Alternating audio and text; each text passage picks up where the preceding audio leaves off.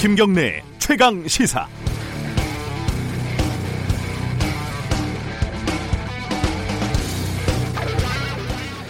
간단한 퀴즈 하나 내겠습니다. 그때는 맞고 지금은 틀리다. 지금은 맞고 그때는 틀리다. 어떤 게 홍상수 영화의 진짜 제목일까요? 아, 이게 참 헷갈리는 제목입니다. 영화 제목보다 더 헷갈리는 현실의 사례가 있는데 자 들어보시죠. 첫 번째 2006년 노무현 대통령은 문재인 당시 민정수석을 법무부 장관으로 임명하려고 했습니다. 한나라당이 결사 반대했고 무산됐습니다. 두 번째 2011년 이명박 대통령은 권재진 민정수석을 법무부 장관으로 임명하려고 했습니다. 민주당이 결사 반대했지만 강행했습니다. 한나라당은 물론 반대하지 않았습니다. 그리고 세 번째 2019년 문재인 대통령이 조국 민정수석을 법무부 장관으로 검토하고 있다고 합니다. 이번에는 자유한국당 쪽에서 헌법 질서에 대한 모욕이라고 결사 반대하고 있습니다. 민주당 쪽에서는 검찰 개혁의 적임자라고 옹호하는 목소리가 나오고 있고요. 여야가 공수만 교대를 계속하고 있을 뿐이지 어느 쪽도 원칙이라는 게 보이지 않습니다. 혹자는 이렇게 얘기합니다. 정치란 원래 그런 거라고 맞고 틀리고가 중요한 게 아니다라고 대통령이 힘이 있으면 할 수 있고 힘이 없으면 못하는 거라고 어, 단순 명쾌하게 정리하기도 합니다.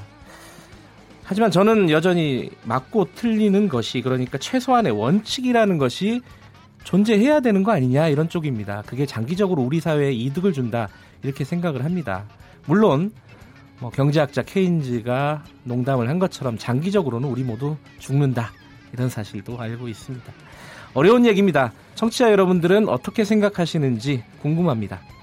음, 홍상수 영화 제목은 지금은 맞고 그때는 틀리다입니다. 6월 27일 목요일 김경래 최강 시사 시작합니다.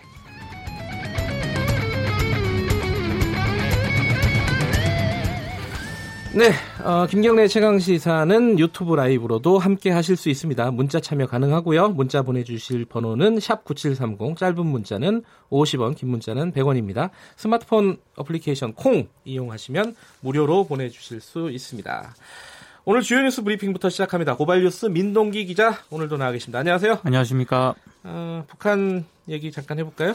문재인 대통령이 어제 연합뉴스 그리고 세계 네. 6대 뉴스 통신사와 합동 서면 인터뷰를 가졌는데요. 네. 북한과 미국 양국 간의 3차 정상회담에 관한 대화가 이루어지고 있다 이렇게 얘기를 했습니다. 네. 그리고 비핵화에 대해서도 플루토늄 재처리 시설과 우라늄 농축 시설을 포함한 이른바 영변의 핵시설 전부가 네. 검증하에 전면적으로 완전히 폐기가 된다면 북한 비핵화는 되돌릴 수 없는 단계로 접어든다고 평가할 수 있다 이렇게 얘기를 했는데요. 네. 문재인 대통령이 이 되돌릴 수 없는 단계에 대해서 영변 핵시설의 전면 폐기를 구체적으로 언급한 것은 이번이 처음입니다. 네.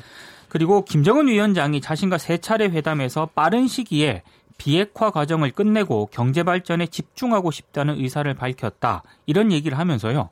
김 위원장은 한미 동맹이라거나 주한미군 철수 등을 비핵화와 연계시켜 말한 적이 없다 이렇게 강조를 했는데요. 그만큼 김정은 위원장의 비핵화 의지를 믿는다 이런 점을 강조한 것으로 보입니다. 네. G20 그리고 트럼프 대통령 한국 방문 뭐 이걸 좀 주말 동안에 지켜보면은 어느 정도 윤곽은 나올 것 같아요. 올해 그렇습니다. 어떻게 흘러갈지. 네. 어, 자유한국당에서 좀 황당한 일이 벌어졌네요. 엉덩이 춤 때문에 좀 도마에 올랐습니다. 무슨 일이죠 이게? 어제 서울 서초구 한 호텔에서 자유한국당 우먼 페스타 행사를 가졌는데요. 네. 여성들의 정치 참여를 늘리자는 그런 취지로 당 여성위원회가 마련한 행사였습니다.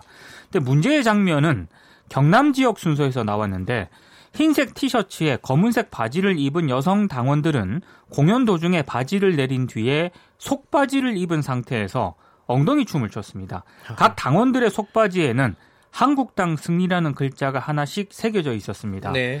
황교안 대표가 행사에 참석을 했거든요. 이런 얘기를 했습니다. 오늘 한 것을 잊어버리지 말고 조금 더 연습해서 정말 멋진 한국당 공연단을 만들어주길 바란다. 이렇게 얘기를 했는데요. 하지만 행사 후에 이 속바지 퍼포먼스가 부적절했다는 논란이 제기가 되니까 자유한국당이 공식 입장문을 내놨습니다. 그러니까 예상치 못한 돌발적인 행동이었고 네. 다른 의도가 있었던 것은 결코 아니다 이렇게 해명을 했는데 계속 비난은 확산이 되고 있습니다. 이게 여성 당원 행사였기 때문에 더 이제 그 어, 구설수에 오른 것 같아요. 그렇습니다. 예. 자, 경찰이 본격적으로 그 패스트트랙 국면에서 여야 의원들의 폭, 폭, 폭력 행위라고 할까요? 그렇죠. 예, 그걸 소, 수사를 하고 있는 거죠. 네, 경찰이 국회 패스트트랙 과정에서 그 고소 고발된 국회의원들이 있거든요. 네. 소환 조사에 착수를 했습니다. 일단 경찰은 먼저 최입의 바른미래당 의원 감금 사건부터 이제 수사해 나간다는 방침인데요. 네. 그게 명확하니까 그러겠죠, 아마. 그렇습니다. 예. 서울 영등포 경찰서는 바른미래당 최입의 의원을 감금한 혐의로 오늘부터 자유한국당 의원들에게 소환 통지서를 보낼 계획입니다. 아, 관례대로 세 차례 정도 소환 통보를 한 뒤에 네. 만약에 응하지 않을 경우에 경찰도 대응책을 마련하겠다는 그런 방침인데요. 어, 최 의원을 사무실 밖으로 나오지 못하도록 막은 자유한국당 의원은 엄영수, 이양수, 여상규, 정가균, 이종배 의원 등입니다. 네. 현재 고소 고발된 인원은 한 120명 정도 되는데요. 이 가운데 국회의원이 무려 108명입니다. 소속 당별로는 자유한국당이 58명으로 가장 많고요. 네. 더불어민주당이 40명, 바른미래당이 6명, 정의당이 3명 순인데 문희상 국회의장도 현재 고발된 상태입니다. 이게 총선 앞두고 사실상 이게 어, 유죄 판결을 받게 되면은 총선 출마가 어려워지는 아, 그렇죠. 상황도 올 수 있지 않습니까? 그렇습니다. 네. 굉장히 큰 변수가 될 것 같아요. 이게 앞으로 수사가. 네. 최근에 한겨레 신문에서 연속 보도하고 있는 내용인데 해외에서 삼성이 어떤 행태를 보이고 있느냐 뭐 간단하게 소개를 해주시죠. 예, 인도 시민단체가 삼성 관련 보고서를 쓴 뒤 9개월 동안 삼성과 그 인도 경찰로부터 사찰을 당했다라는 주장이 나왔습니다. 네. 해당 보고서는 삼성전자 첸나이 공장의 무노조 전략과 불법적인 노동 착취에 대한 내용이었는데요. 인도의 이 시민단체가 삼성 그리고 경찰에 접촉한 아, 접촉을 기록한 9개월치 일지를 한겨레가 입수했거든요. 네. 대충 이런 내용이 포함되어 있습니다. 경찰이 해당 단체 활동과 부모의 집을 방문하거나 노동자로 위장하고 이 단체를 만났던 사실이 적혀 있고요. 네. 삼성 직원이 경찰을 대동하고 시민단체를 직접 찾아가서 압박했다는 그런 내용도 적혀 있습니다. 그리고 인도 경찰이 시민단체 활동가 고향을 찾아가서 뒷조사를 한 정황도 담겨 있는데요. 네. 이 삼성 공장에서 200km 넘게 떨어진 지역이기 때문에 삼성과 경찰의 유착이 지역 차원을 넘어서 광범위하게 이루어졌을 가능성이 있다는 게 한겨레의 의혹책입니다. 음, 그러니까 뭐 문호조 경영, 뭐 사찰, 뭐 이런 국내에서 많이 문제가 됐던 부분이 해외에서도 삼성이 좀 버렸다라는 의혹이네요. 그렇습니다. 이게 사실은 선진국형 기사인데요. 그렇죠. 미국 신문 이런 애들은 뭐 애플이나 그렇죠. 이런 예. 다국적 기업들이 해외에서 어떻게 노동 뭐 탄압을 하는지, 네. 노동 조건이 어떤지 이런 기사를 많이 쓰잖아요. 그렇습니다. 우리가 한겨레 신문이 이렇게 한 건데 아, 댓글을 보니까 근데 참담하더라고요. 그렇습니다. 삼성을 왜 욕하냐 이런 댓글들이 굉장히 많더라고요. 특히 네. 네이버 기사에는. 삼성 얘기가 하나 더 있네요. 이재용 삼성전자 부회장이 2007년 서울 용산구 이태원 자택을 그 유치원으로 사용하려 했던 것으로 나타났거든요. 네. 당시 인가서를 보니까 해당 유치원은 정원 95명 그리고 외국 국적이나 시민권 영주권을 가진 한국 학생 등이 입학할 수 있었다고 합니다. 어허. 어제 그 김현준 국세청장 후보자 인사청문회에서 심상정 정의당 의원이 이런 문제 제기를 해서 이제 이 내용이 알려졌는데요. 예. 근데 이재용 부회장 집에 입 입주 신고를 한 해당 그 유치원은 네. 1년 만에 주소를 옮겨서 다른 곳에서 이제 개교를 했습니다. 아, 그래요? 근데 문제는 용산구청이 지난해까지 무려 12년 동안 이재용 부회장 집을 유치원으로 판단을 하고요. 네. 재산세를 부과해 왔다는 점인데요. 주택으로 분류했을 때보다 종합부동산세가 축소 부과됐다는 의혹이 제기가 됐습니다. 2006년 주택일 당시 이재용 부회장이 납부한 주택의 재산세가 1,300만 원이었거든요. 네. 근데 심상정 의원실에 따르면 유치원으로 신고한 이듬해에는 이 부회장이 납부한 건물 재산세가 10만 원대로 떨어졌습니다. 대신 토지 재산세는 2천만 원 가량을 납부한 것으로 확인이 됐습니다. 좀 따져볼 필요가 있겠네요. 그렇습니다. 이 세금을 덜 내려고 꼼수를 쓴 건지 네. 아니면 뭔가 착오가 있었던 건지 네. 이 부분은 좀 확인할 필요가 있겠습니다. 마지막 소식 하나만 더 전해주시죠. 그 조현아 대한 전 대한항공 부사장이 남편을 폭행하고 자녀를 학대한 의혹을 받고 있었는데요. 네. 기소와 일부 기소 의견으로 검찰에 송치가 됐습니다. 서울 수서경찰서가 조 전 부사장의 형법상 상해 혐의에 대해서는 기소 그리고 네. 아동복직법상 아동학대 혐의에 대해서는 일부 기소 의견으로 검찰에 송치했다고 밝혔는데요. 네. 어, 남편 박모 씨가 아, 상해 혐의로 경찰에 지난 2월에 이제 고소장을 냈는데 음. 조전 부사장이 화가 난다는 이유로 목을 조르고 태블릿 PC를 던져서 예. 자신의 엄지 발가락 살점이 떨어져 나갔다라고 주장을 했고요. 자녀들이 빨리 밥을 먹지 않는다거나 잠들려 하지 않는다는 이유로 폭언도 했다면서 아동 학대 혐의로도 고소를 했는데 경찰이 이제 이렇게 판단을 한 것 같습니다. 아, 이, 이 당시에 문제 제기됐을 때 이 영상도 공개가 됐었잖아요. 아, 그렇죠. 아, 새삼스럽게 생각이 나네요. 그렇습니다.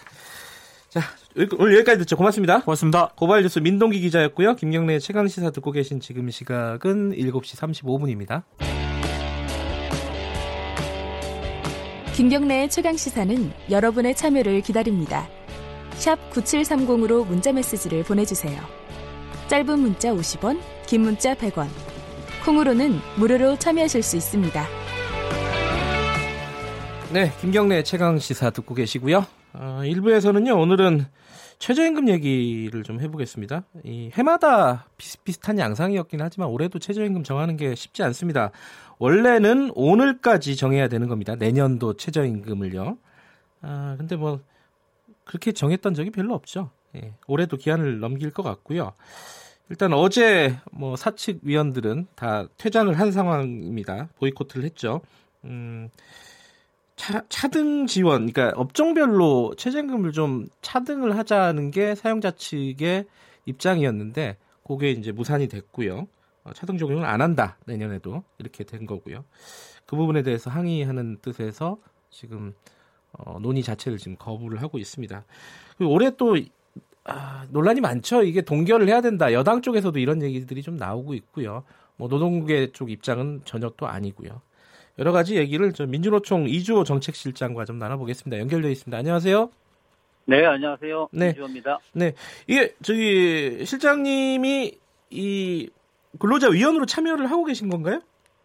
네, 노동자 위원이 총 9명인데요. 네. 예, 민여총을 대표해서 참가하고 있습니다. 어제 그 장미꽃을 들고 가셨다고요? 그 뭐랄까요? 그 회의장에? 네, 청년 노동자들이 네. 예, 어, 본인들의 절실한 네. 최저임금 인상의 그런 요구를 담아서 네. 그 전체 우리 27명인데요. 네. 최저임금 위원들한테 예, 정정하게 전달하는 그런 음. 어, 퍼포먼스가 있었습니다. 예. 참 뭐 장미꽃도 주고받고 분위기는 어, 나쁘지 않았을 것 같기도 한데 사실 어제는 이 차등 지원, 아, 차등, 어, 최저임금 차등이죠? 예. 이 부분에 대해서 결론이 났죠? 예, 지금 사실 그 노동부 장관이요. 예. 어, 최저임금위원회에서 그 최저임금 결정 단위, 또 최저임금 차등 적용 여부, 예. 또 최저임금 수준 이렇게 세 가지 결정을 요구를 어, 하고 있는데요. 네. 어제 그 세 가지 중에서 예, 최저임금 차등을 할, 지 말지와 네. 또 최저임금 결정 단위를 시급과 월급을 변경할 이제 두 가지 문제는 네. 결정이 났습니다. 그, 그거 간단하게 하나씩만 좀 짚어볼게요. 일단은 저 사용자 측은 이런 얘기잖아요. 어차피 최저임금 못 받는 사람들 많다. 지금으로 예. 지금도 그러니까 이렇게 업종별로 좀 어, 좀 더 어려운 데는 최저임금을 좀 낮춰주는 게 낫지 않겠냐, 현실적으로. 뭐 이런 예. 요구인 것 같은데, 노동계 예. 쪽에서는 이걸 왜 반대하는 거죠? 그, 아시겠지만 최저임금은 이름 그대로 최저임금 아닙니까? 네. 예, 그런 측면에서 최저임금을 두고 차등을 한다는 것은 좀 부적절하다고 생각을 하고요. 네. 참고로 최저임금 역사가 30년인데요. 네. 어, 출발할 때 10인 이상 제조업을 대상으로 시작을 했고, 네. 그게 점차 발전하면서 전 산업으로 어, 1인 이상 전 산업으로 발전을 해왔고 지금 이루고 있는데요. 네. 그런 측면에서 지금 다시 뭐 규모별 지역별 업종별로 네. 차등하는 거는 좀 역전적이라 생각을 하고, 네. 특히 그 차등을 했을 때 더 큰 어떤 사회적 혼란과 논란이 예상되거든요. 네. 과연 무엇을 근거로 음흠. 뭐 지역이든 업종이든 네. 이렇게 최저임금을 차별을 두는 거에 대해서 더 큰 혼란이 예상되기 때문에 네. 저희들은 최저임금 취지에 맞지 않기 때문에 네. 반대하고 있습니다. 일단 그렇게 어, 결정이 된 거고요. 네, 그 부분은 그렇습니다. 그리고 한 가지가 이 원래 이제 시급하고 월급으로 환산하고 두 가지 다 이렇게 그 병기를 하게 돼 있잖아요. 네 맞습니다. 근데 월급으로 환산하는 거를 사용자 측에서 없애달라고 계속 얘기를 한 건가 가보죠? 사실은 그 동안에 예. 시급 월급을 병기하는 걸로 항상 결정을 해왔는데요. 예. 사측에서 그 월급 변기를 하지 말자라고 요구를 하는데 그 왜 그러는 거예요, 사실 근데? 네. 사용자들 속내는 네. 어, 주요 수당을 안 주기 위한 좀 꼼수라고 보여집니다. 아하. 왜냐하면 시급 뭐 8,350원이다 이렇게만 하면 네. 그 원래 우리 건기법이나 최저임 최저임금법에 따라서 일, 일주일 만건을 하면 서로 주요성을 주게 되어 있는데요. 아, 네. 네, 그것을 변기를 안 함으로 해서 네네네. 네, 네. 어, 안주도 안주도 될 수 있다라는 예. 그런 약간의 꼼수고요. 예. 사실 어제도 그게 논란이 됐지만 네. 오히려 사용자들 입장에서도 본인들이 이 공개법이나 최저임금법을 지키고 있는지 여부를 확인을 하려면 네. 명확하게 어, 주 209시간을 정확 명시해서 예. 주유 수당을 포함해서 줄 수 있도록 하는 것이 사실 사용자 입장이나 또 현장에서 혼란을 줄이는 데도 도움이 되기 때문에 예. 네, 어제 같은 경우는 뭐 압도적인 다수로 어, 음. 시급과 월급을 변경하는 걸로 그렇게 결정이 났습니다. 근데 어쨌든 어제 두 가지가 결정이 났는데 사용자 측 네. 위원들이 어, 지금 회의를 거부하고 있는 상황인 거죠? 네, 맞습니다. 어제 사실 운영이 하면서 네. 뭐 투표까지는 결정을 했고요. 네. 그래서 저희들은 투표하고 바로 이제 그 세 번째 안건인 올해 얼마를 올릴 거냐. 네네. 가장 노사, 중요한 노사, 거죠. 네. 예, 노사 요구안을 내기로 했었는데 사용자 측에서 두 가지 요구가 다 수용되지 않자 어, 거기에 항의 차원에서 집단 퇴장을 했습니다. 상당히 위험스럽게 생각을 합니다. 오늘까지 정해야 되는 거잖아요. 법적으로 보면은. 네, 최저임금을. 예. 그 노동부 장관이 요청하고 이제 3개월 이내에 결정을 하는 날이 오늘이고요. 예. 다만 이제 정부 고시가 8월 5일인가 이렇게 되어 있는데요. 네. 어, 정부 고시 20일 전에 최종 결정을 해야 되는데 네. 그 날짜가 7월 15일이기 때문에 만약에 오늘 그 결정이 안 된다라면 네. 아마 7월 어, 초까지 어, 논의가 이어지지 않을까 그렇게 네. 예상이 됩니다. 어, 그 최저임금을 얼마로 할 거냐 이게 이제 남 이제 남은 쟁점인데 맞습니다. 예, 그 실장님한테 이걸 여쭤봐야 될 것 같아요. 그 작년 재작년에 많이 오른 건 사실입니다. 그죠? 어... 저는 사실 그 표현에 대해서 조금 불만스러운데요. 네, 아니 뭐 상대적으로요. 예. 예, 예. 예. 많이 가파르게 올랐다라는 거에 대해서 저는 뭐 그 자체를 동의를 하지만 네. 그렇게 올라도 사실 8,350원, 한 달에 네. 175만 원이거든요. 예. 그래서 사실 어떻게 보면 어, 결과적으로 많이 올랐다는 거를 바꿔 말하면 그동안에 너무 안 올랐다. 예, 그건 또 다른 표현이기 때문에 네. 사실은 얼마 올랐 프로테지도 중요하지만 현재 그래서 얼마 받느냐 네네. 이걸 중심으로 받다는 생각을 합니다. 그래서 이제 어찌 됐든 그 절대적인 그 최저임금의 수준도 문제겠지만은 이제 많이들 얘기 지금 뭐 한 1, 2년 동안 계속 이 얘기가 나왔는데 속도의 문제. 그러니까 지금 2년 동안에 어, 재작년에 16% 넘게 올랐고요. 작년에 10%좀 넘게 올랐는데 이 속도가 너무 빠른 게 아니냐. 이게 경제에 부담이 된다. 뭐 이런 논리가 있습니다. 그리고 지금 정부 여당에서도 동결을 얘기하는 사람들이 나오고 있습니다. 특히 뭐 박영선 어, 장관 같은 경우도 동결 수준까지 검토할 수 있다라는 취지로 얘기를 했고요. 예. 이런 부분은 어떻게 보십니까? 사실 그 최저임금을 많이 못 올린다는 그 중요한 배경에 네. 뭐 고용률이 감소됐다든지 네. 뭐 자영업자 어렵다든지 이런 이야기를 많이 하고 있지 않습니까? 그렇죠. 근데 이제 사실 그런 자영업자의 문제나 어떤 고용 문제는 네. 또 최저임금만이 문제는 아니거든요. 한국 사회, 한국 경제 전반적인 문제임에도 불구하고 네네. 모든 것을 최저임금 탓으로 좀 기성전 최저임금이라 고 그러지 않습니까? 네. 또 그런 면에서 이렇게 아쉽게 생각을 하고요. 저희들은 속도 조절이 필요할 수도 있다. 네. 다만 이제 그런 것들이 그 최저임금 1만 원이라는 것이 이번 현 정부 대통령의 공약 사항이기도 하지만 네. 지난 대선 때 5당 후보 모두가 사실 공약했던 게 최저임금 1만 원이었습니다. 사실 네네. 연도가 좀 다다 뿐이지. 네. 그러면서 최저임금 1만 원은 하나의 어떤 시대의 정신이고 사회적 약속이다. 음흠. 라고 보고 네.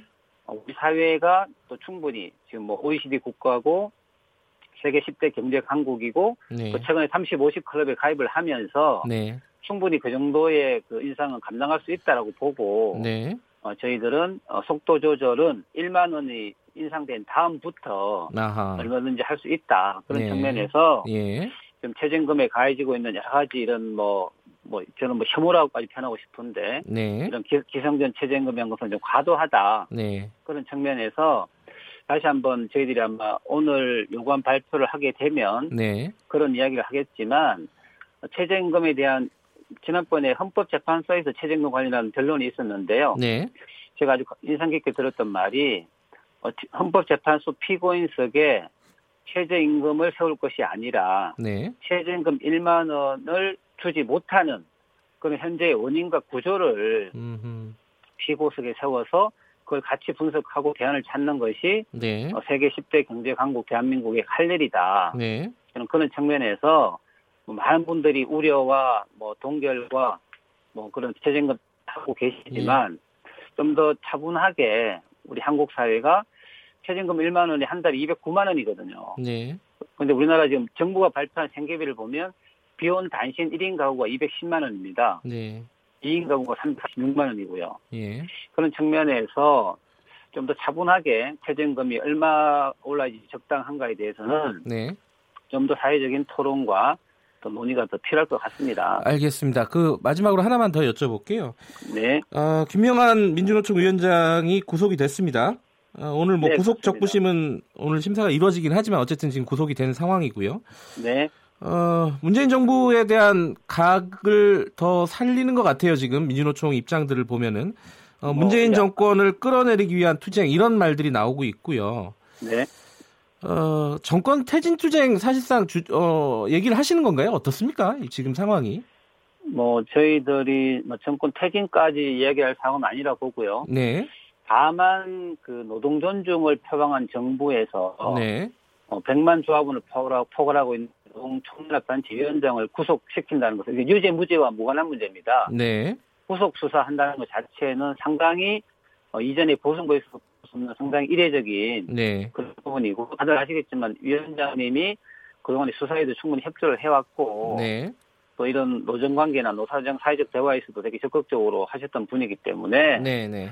좀 상당히 저희들은 어 문제제기할 수밖에 없고요. 네. 거기다가 구속 사유 자체가 예. 도주의 우려라고 돼 있지 않습니까? 예. 그래서 저희들 조합원들 입장에서는 이거는 100만 조직의 대표가 투쟁을 앞두고 도망간다는 있을 수 없는 의미에도 불구하고 네.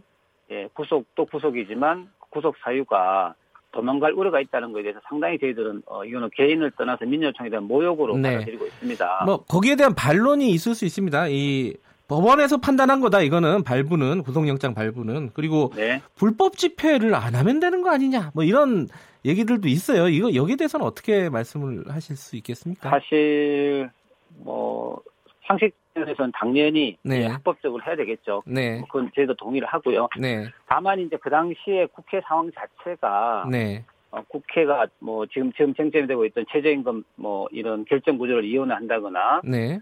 또 전체 노동자들의 근로조건을 악화시키는 탄력근로 기간을 확대한다거나 네. 이런 것들이 노동계의 반대에도 불구하고 국회가 일방적으로 네. 추진을 했고 거기에 항의하는 과정에서 뭐 결과적으로 그런 약간의 우발적인 네. 뭐 담장을 무너뜨린 사건이 있었는데요. 네. 그런 부분들에 대해서 유감스럽게 생각을 하지만 네. 어쨌든 민주총에 대한, 대한 어떤 뭐 불법이다, 뭐 네. 강경하다 이런 거에 대해서는 좀 더좀 좀 구조적으로 네. 같이 좀 평가가 되면 좋을 것 같습니다. 알겠습니다. 다음 달에 총파업이 예고, 돼 있나요? 지금 어떻습니까 상황이? 네, 어쨌든 저희들 되게 심각한 상황으로 보고 있고요. 예. 어, 그래서 당장 7월 3일 날 예. 공공 부분 20만 노동자들의 어떤 총파업이 있고요. 네. 네 7월 18일 날은 어, 노동기본권 쟁취와 노동탄압 예. 분쇄를 내걸고 예, 전체 노동자들의 총파업이 어, 예상되어 있습니다. 알겠습니다. 뭐 어, 총파업 관련된 얘기는 뭐 사, 어, 진행된 상황을 보고 다시 한번 좀 얘기를 나눌 기회가 있을 것 같습니다. 오늘 말씀 여기까지 네. 듣겠습니다. 고맙습니다. 네, 고맙습니다. 민주노총 이주호 정책실장이었습니다.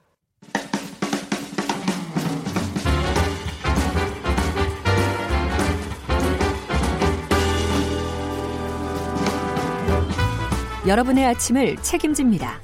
김경래의 최강 시사.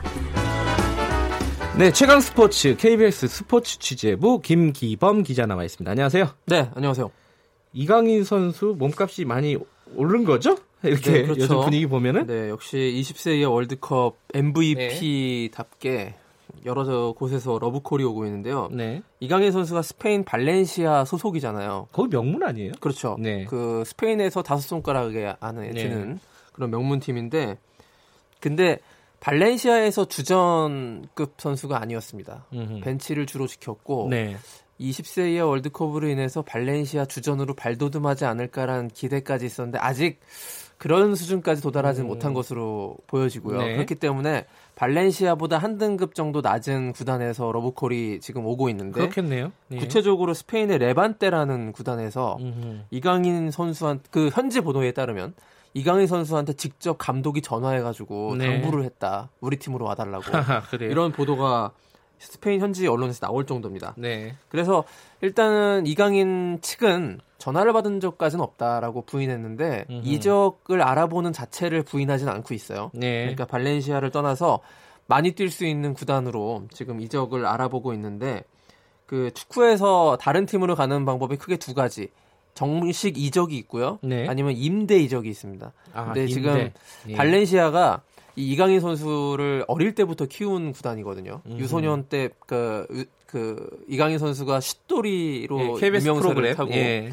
바로 발렌시아 유학을 떠나가지고 중학교 때부터 쭉그 여기에서 커온 선수기 그렇군요. 때문에 예. 어떻게 보면 프랜차이즈 스타라고도 할 수 있는 그 선수를 아예 놓치진 않을 거예요. 그러니까 예. 임대 이적으로 일단 음. 빌려주는 걸로 그리고 음. buyout 조항이라고 이 선수가 다른 데로 이적하려면 엄청나게 많은 금액을 우리 구단에게 지급해야 된다라는 계약 조건을 삽입해 놓은 상태이기 때문에 아하. 그 임대 이적입니다. 그 예. 막 한다면 그래서 레반테로 간다면은 좋은 점은 그 발렌시아 근처에 있는 곳이기 때문에 네. 이사 갈 필요가 없대요.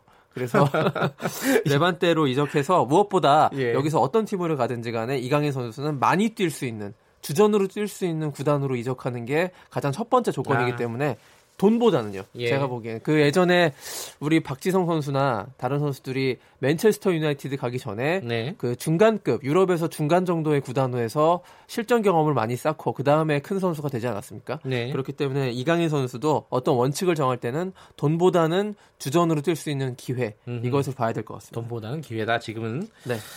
아 시간상 하나 정도 네. 알아봐야 될 것 같은데 이기용 네. 대한체육회장이 네 이기용 대한 예 이기용 대한 체육회장이 IOC 위원으로 선임이 된 그렇습니다. 건가요? 확정이 오늘, 된 건가요?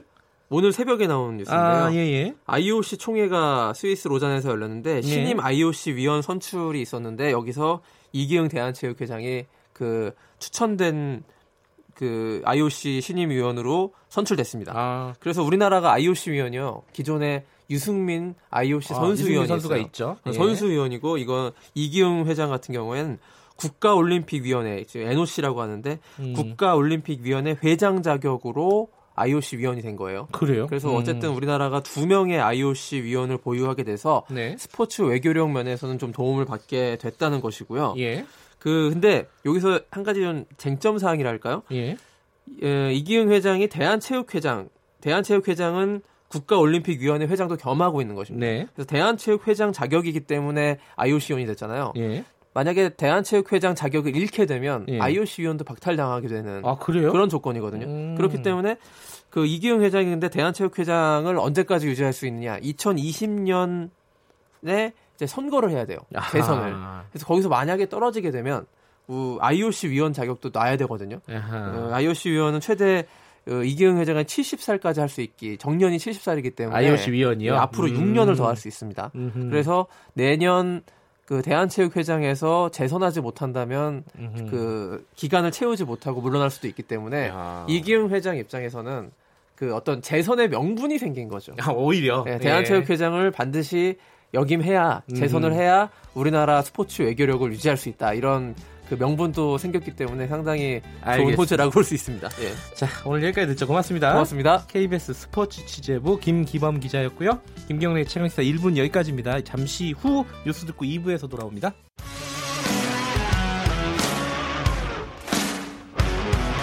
탐사보도 전문 기자 김경래 최강 시사. 네, 김경래 최강 시사 2부 시작합니다. 어, 오늘 2부에서는요 자유한국당 얘기 좀 해보겠습니다. 지금 자유한국당이 뭐 국회 정상화 관련해서도 어, 뭐 여러 가지 할 얘기가 많고요. 그리고 뭐 자유한국당도 총선 관련해서 지금 공천 룰 어, 마련하는 작업들을 하고 있죠. 이 부분도 관심이 많습니다. 어, 유권자들이 뭐 몇 가지 할 얘기들을 오늘은 특별히 자유한국당 김용태 전 사무총장 어, 김용태 의원님 모시고 음, 다양한 얘기 좀 나눠보겠습니다. 스튜디오에 직접 모셨습니다. 안녕하세요. 예, 안녕하십니까. 예. 그동안 뭐 방송에 한동안 안 나오셨어요. 뭐 특별한 이유가 있으신가요? 예, 뭐 사무총장 할 때야 예. 공식 업무를 수행하고 있으니까 예. 그뭐 기자들하고 공식적으로 만날 일이 많아서 네. 방송 출연은 따로 하지 않았고 예. 그다음에 사무총장 물러나고 나서는 뭐 새로운 지도부가 들어섰으니까 전임 지도부의 일원원이었던 저 같은 사람이야 네. 뭐장 지도부가 잘 되기를 바라는 차원에서 뭐 제 의견은 가급적 얘기하지 않았었고요. 네. 이제 뭐그 우리 황 대표 체제가 어 세 달 이상 이제 진행이 됐고 네. 나름의 평가가 나오니까 저도 당 소속 의원으로서 그리고 국회의원으로서 현안에 대해서 어, 제 말씀을 드리는 게 도리가 예. 아닌가 싶어서 오늘 방송 출연하게 예. 됐습니다. 뭐 오랜만에 나와주신 것 같고요. KBS는 음. 특히 그 어, 이제 할 말을 할 때가 됐다라고 하셨는데 어, 어떤 말씀을 하실지 청취자분들 한번 잘 들어봐 주시고요. 일단 뭐 국회 얘기부터 해보겠습니다. 예. 어, 정상화가 될 듯 말, 아 지금이 정상화가 안 된 거죠? 정확하게 안 돼, 얘기하면 안 됐죠. 마이크 좀 당겨드릴게요. 예, 예, 안, 안 됐습니다. 예. 이게 그 자유한국당 책임이다 이렇게 보는 쪽이 많은 것 같아요. 여야 사당 나머지 사당은 왜냐하면은 나경원 원내대표가 사인까지 해놓고 의원총회에서 지금 추인이 안 된 거 아닙니까? 원내대표하고 네. 어, 당 의원들하고 눈높이가 달랐던 것 같습니다. 뭐 음. 아시다시피 원내대표라는 자리가 상대가 있고 네. 그 상대하고 협상하는 자리이기 때문에 성에 차지 않지만 네. 그 당연히 협상할 수밖에 없죠. 그런데 그렇죠. 이제 예. 당 소속 의원들 입장에서는 이렇게 국회 파행의 근본 원인이었던 뭐 선거법 다음에 검경 수사 조정 뭐 관련해서 이 패스트트랙 관련해서는 네. 집권당에 전혀 그 진전된 양보가 없었고 특히나 네. 당일날 의원들께서 사실 뭐 이 이 문제를 심각하게 봤던 게 원자력 안전위원 그리고 5.18 진상위원 예. 이 선임 관련해서 해당 상임위에서는 의견이 전혀 좁혀지지 않은 상태였거든요. 음흠. 근데 불과 사이로 본회의에서 통과하겠다라고 합의한 것은 말이 네. 안 된다. 그래서 그때 이 합의한 추인에 의원들이 반대하셨던 것 같습니다. 하여튼 그럼에도 불구하고 예. 그 의원들께서는 재협상을 해와라. 예. 그래서 그 안을 보고서 국회 등원 여부를 결정하겠다고 했으니까 이제 우리 나경 원내대표 뭐 어렵겠죠. 이 협상이 다시 하려고 하면은 예. 뭐 저희로서는 그 나경원 원내대표의 어려움 충분히 예상하지만 그래도 의원총회 요구가 재협상을 예. 하라는 거였으니까 그 협상 결과가 나오면 예. 뭐 협상이 잘 안 될 수도 있겠죠. 예. 하지만 이제 의원총회 부의에서 어, 거기에서 양당 간의 결단을 내려야 할 것 같습니다. 어, 협상, 재협상, 그러니까 counter partner들이 있지 않습니까? 네. 뭐 이인영 원내대표하고 네. 오신환 원내대표. 재협상은 없다 이런 입장이라서 이게 상당히 곤란한 상황이 돼버렸어요. 그 결과적으로. 그 오, 뭐 중재 역을 했던 오신환 원내대표는 충분히 그럴 뭐 그렇게 말할 수 있습니다. 근데 네. 다만 그 국정의 난맥상이 있을 때 이거를 풀어낼 최고의 책임은 뭐 당연히 집권당에 있는 거 아니겠습니까? 네. 저는 따라서 이인영 원내대표 뭐 제가 말씀에 굳이 하나하나 예. 평가하지 않겠습니다. 어, 이 정치라는 게 결국 협상이니까요. 그리고 현재 국정에 여러 가지 어려움이 있다는 건 누구나 다 알고 있기 때문에 예.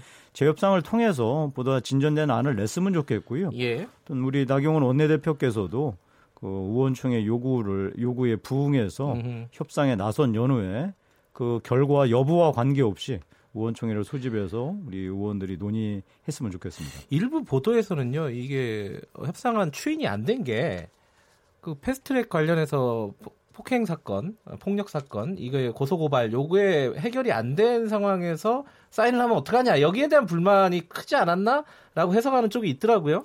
저도 일단 그 관련해서 예. 고소 고발 당한 사람이고요. 예. 다만 당일 그 의총에서는 그 문제는 부각은 되지 않았었고요. 그래요? 음. 어, 협상 내용 자체에 저희가 요구했던 게 사과와 철회였는데 그거에 대해서 진전 어, 진전된 예. 안이 하나도 없었다. 그래서도 그랬던 거고. 예. 뭐제 생각이긴 하지만 이 다음 의원총회에서는 네. 뭔가 양당 간의 결단을 내려야 하지 않을까 음. 그런 생각을 갖고 있습니다. 지금 이제 국회가 완전히 정상화는 된건 아니라고 지금 김 의원님께서도 말씀을 하셨고 네. 그런데 지금 일부 상임위는 돌아가고 있어요. 또 네. 그게 이제 말하자면은 어, 좀 쉽게 얘기하면은 자유한국당 입장에서 공격할 포인트가 있는 상임위는 열리고 있습니다. 이게 이제 예컨대 뭐 어, 민주평화당 박지원 의원 같은 경우는 국회가 무슨 부패 식당이냐 먹고 싶은 것만 골라 먹는 게 이게 말이 되냐라는 취지의 또 인터뷰를 저희랑 한 적이 있습니다. 어떻게 생각하십니까 이 부분은 자유한국당이 이런 비판을 받는 부분에 대해서? 참 저희가 지금 하고 있는 건 궁여주책인 건 맞습니다. 네. 그리고 국회가 일 말고도 할 일 많다는 거 충분히 인정합니다. 네.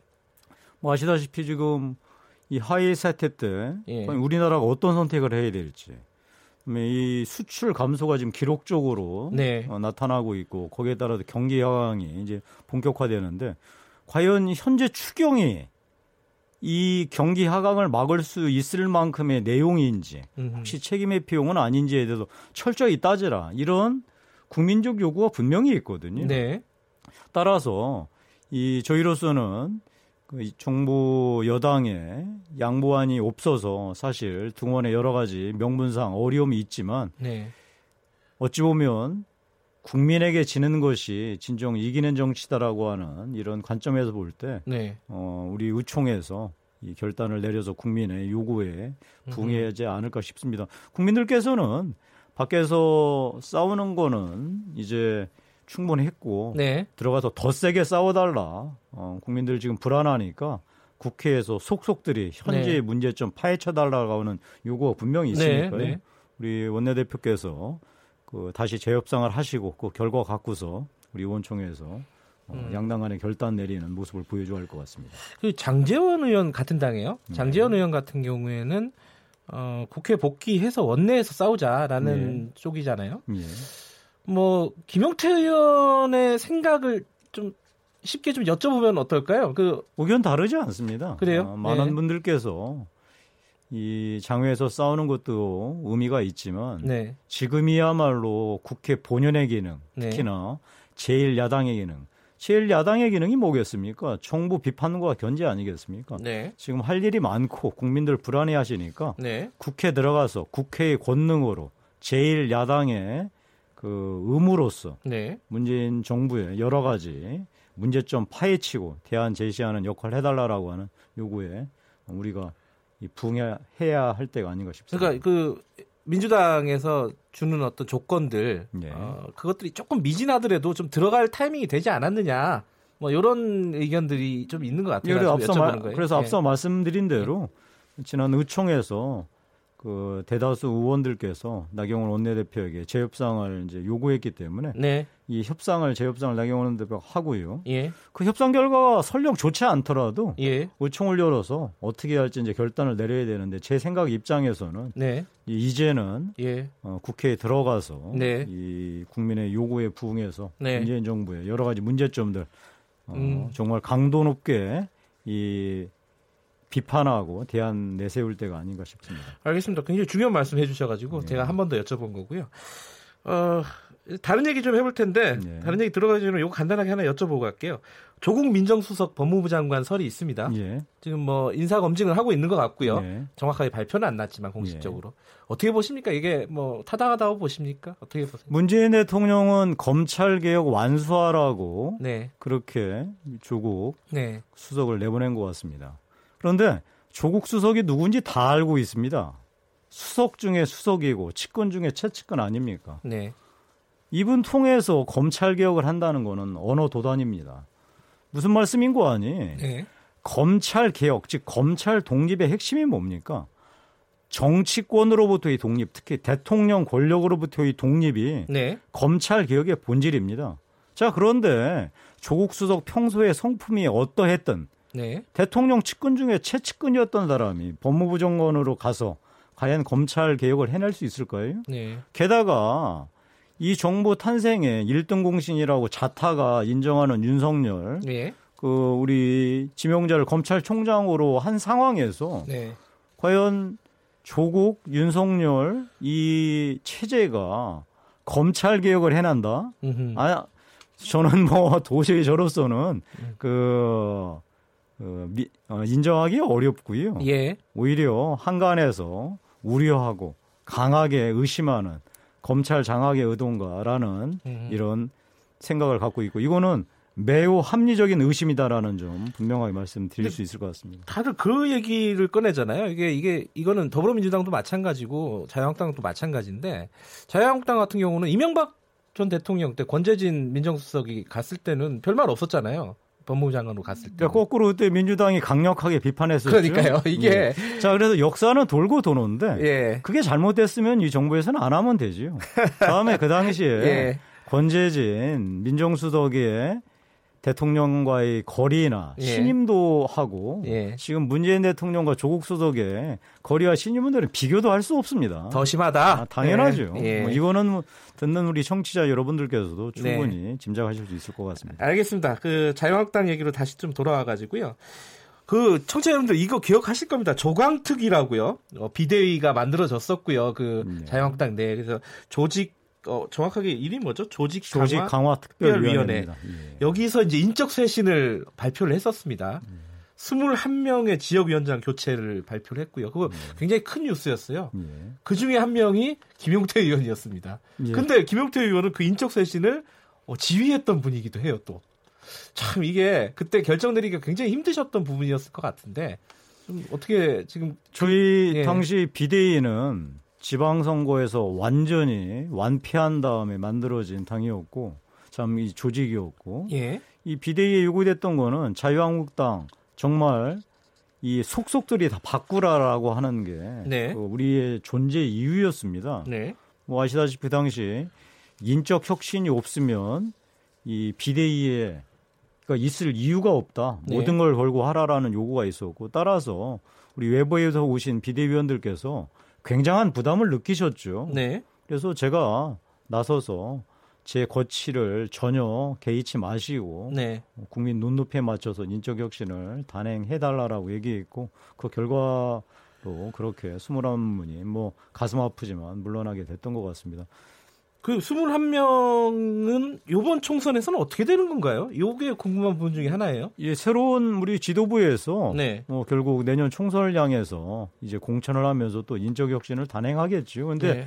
아마도 누가 그 일을 맡더라도 결국 국민의 눈높이 요구에 부응해야 되지 않겠습니까? 그걸 하지 않고 그냥 적정한 선에서 이 봉합하다 보면 어떤 일이 벌어지느냐. 지금 현재 총선을 향한 민심은 뭐 제가 생각하기에는 이렇습니다. 네. 문재인 대통령 경제, 정치, 참 경제, 안보 큰일 났다. 네. 뭔가 변해도 크게 변화해야 할 텐데 자유한국당 보면 믿업지 않다. 음흠. 저래서 되겠느냐. 네.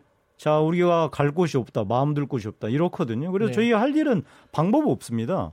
이 문재인 정부 크게 변화시키기 위해서 우리가 승리해야 되는데 승리하기 위해서 국민들이 우리를 지지할 명분을 줘야 되지 않겠습니까? 그렇죠. 그 명분은 자유한국당 뼛속까지 바꾸라는 겁니다. 네. 그 기준에 부합하도록 새로운 지도부의 어떤 뭐 공천 기준이나 그 공천 과정에서 예. 인적 혁신에 이 구체적인 행동이 나와야 할 것 같습니다.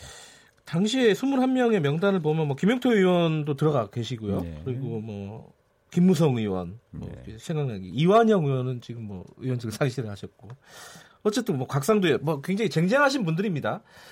자 이분들에 대해서 어, 공천에서 배제를 한다 만약에 지금 우리 지금 당 지도부에서 그러면 받아들이실 수 있습니까 김영태 의원께서는?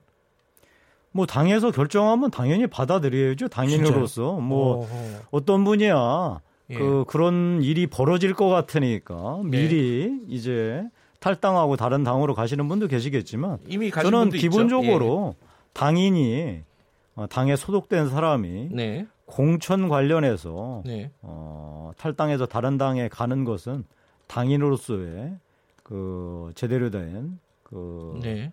뭐 업무가 아니다 그런 생각을 갖고 있습니다. 하여튼 중요한 거는 내년 총선에서 네. 자유한국당의 뼈를 깎는 혁신이 없지는 예. 결국 승리하지 못할 것이라는 점은 분명합니다. 마지막으로 짧게 하나만 여쭤볼게요. 지금 이제 보수 대통합 얘기 많이 나오지 않았습니까? 네. 뭐꽤 오래됐는데 네.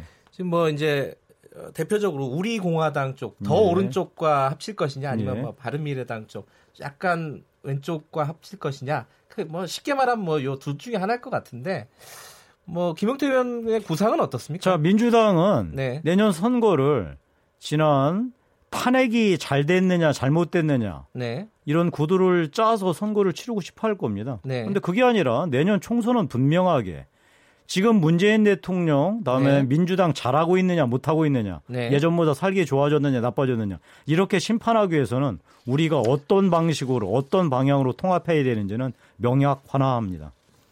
아 명확하지 않은 것 같은데 저한테는 어, 조금만 저, 쉽게 말씀해 주세요. 그러니까 우리 공화당과 예. 우리 자유한국당이 예. 이 통합이 된다면 아까 민주당이 얘기하는 예. 대로 원하는 대로 네. 탄핵이 잘 됐느냐 못 됐느냐로 결정될 거고요. 그 방식으로는 내년 선거에서는 이길 수 없습니다. 따라서 지금 현재 문재인 정부의 이 정책들, 정책의 결과들이 좋은지 나쁜지를 심판할 수 있도록 저희가 구도를 짜야 될 겁니다. 알겠습니다. 오늘은 여기까지 듣겠습니다. 고맙습니다. 네, 고맙습니다. 자유한국당 김용태 전 사무총장이었습니다.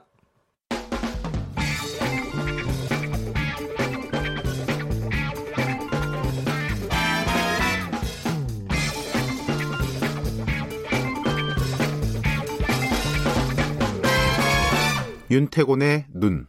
네, 윤태곤의 눈 의지와 전략그룹 더모아의 윤태곤 정치 분석실장 나와 계십니다. 안녕하세요. 네, 안녕하세요. 어, 이분은 뭐 계속 정치 얘기 해야겠네요. 예. 자, 어제 청문회가 열렸습니다. 그렇죠. 이 와중에. 예, 김현중 국대청장 후보자 인사청문회 열렸는데, 네. 아유, 뭐 자유한국당 의원님들 열심히 하시더라고요. 국회의원처럼. 예.